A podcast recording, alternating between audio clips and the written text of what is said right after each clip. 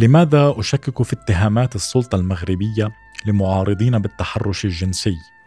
عفاف برناني.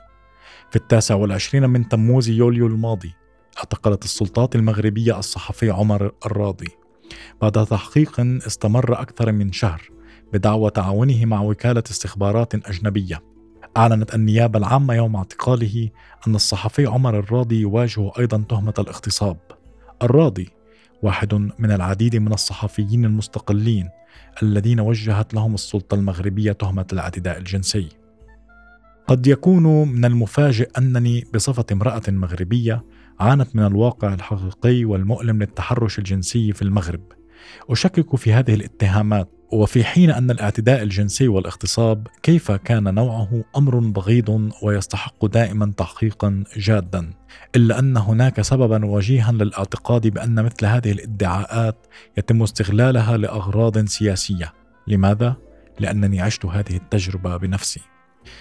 انقلبت حياتي رأسا على عقب يوم الرابع والعشرين من شباط فبراير 2018 عندما تلقيت مكالمة من الفرقة الوطنية للشرطة القضائية تستدعيني للاستجواب بعد اعتقال الصحفي توفيق بوعشرين وهو رئيس تحرير الجريدة اليومية المستقلة أخبار اليوم. خلال أكثر من ثماني ساعات ضغط الضباط المحققون علي بقوة لأعترف بأن بوعشرين قد اعتدى علي جنسيا. أقول أعترف لأنه من تلك اللحظة فصاعدا كان من الواضح أنني إذا رفضت الامتثال لرواية السلطة بأني ضحية فسوف أواجه مصير المجرمين. كان ذلك اليوم بمثابة البداية لسلسلة من الأحداث الصادمة. بعد أيام من الاستجواب لم أكتشف فقط أن الشرطة قد زورت تصريحاتي بل رأيت أيضا أن مقتطفات من شهادة المزعومة قد تسربت إلى وسائل الإعلام الموالية للسلطة ردا على هذا التعسف الجسيم الذي نالني من عند السلطة تقدمت بشكوى بطعن في المحاضر بالزور لدى محكمة النقد في الرباط.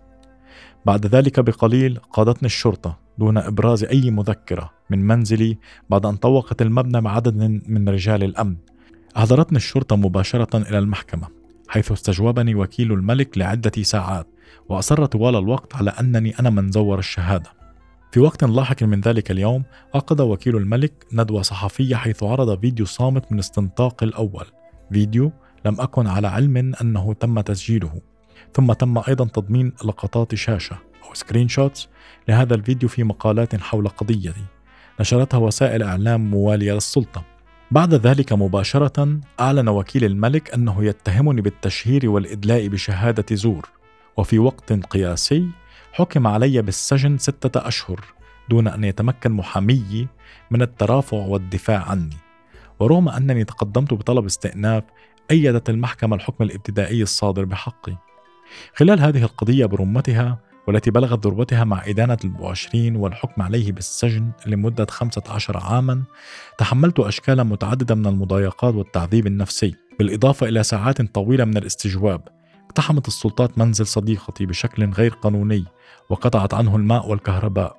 لقد تعرضت باستمرار للمضايقات والتشهير من وسائل الإعلام الموالية للسلطة التي تحولت في نفس الوقت من التعاطف معي كضحية مزعومة لاعتداء جنسي إلى إهانتي الشخصية بمقالات تشهيرية ووصفي بأنني مجرمة. وصل بهم الأمر في إحدى المقالات إلى حد الزعم بأنني أعاني من متلازمة ستوكهولم.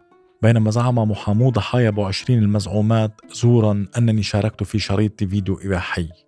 لم أشعر في أي وقت خلال هذه المحنة بأن هناك من يساندني ولم أصدق ولو للحظة واحدة أن السلطة المغربية كانت تتصرف لمصلحتي. على العكس من ذلك وجدت نفسي غارقة في مساطر قانونية مزيفة حرمتني من كرامتي وخصوصيتي.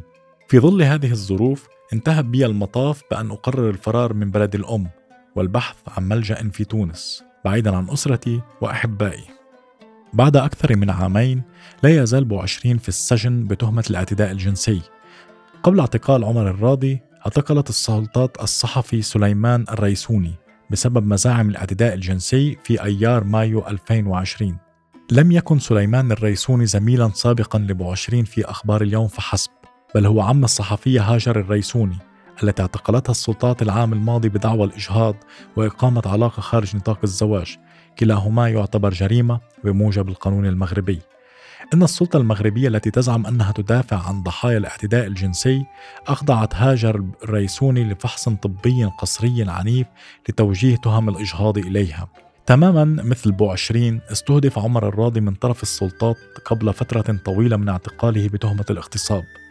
في كانون الأول ديسمبر الماضي تم اعتقال الراضي أول مرة ووجهت إليه تهمة بناء على تغريدة بتويتر. وقبل اعتقاله من جديد الشهر الماضي كشفت منظمة العفو الدولية أن الراضي كان قد استهدف أيضا ببرامج تجسس على الهاتف. تم تطويرها من طرف شركة أن أس أو التي لا يمكن اقتناؤها إلا من طرف الحكومات. إن الاعتداء الجنسي كما هو الحال في أي مكان آخر في العالم لا يزال حقيقة مؤسفة في المغرب. مع ذلك ومن خلال استهداف الصحفيين المستقلين بشكل انتقائي ترسل السلطة رسالة مقلقة إلى الضحايا.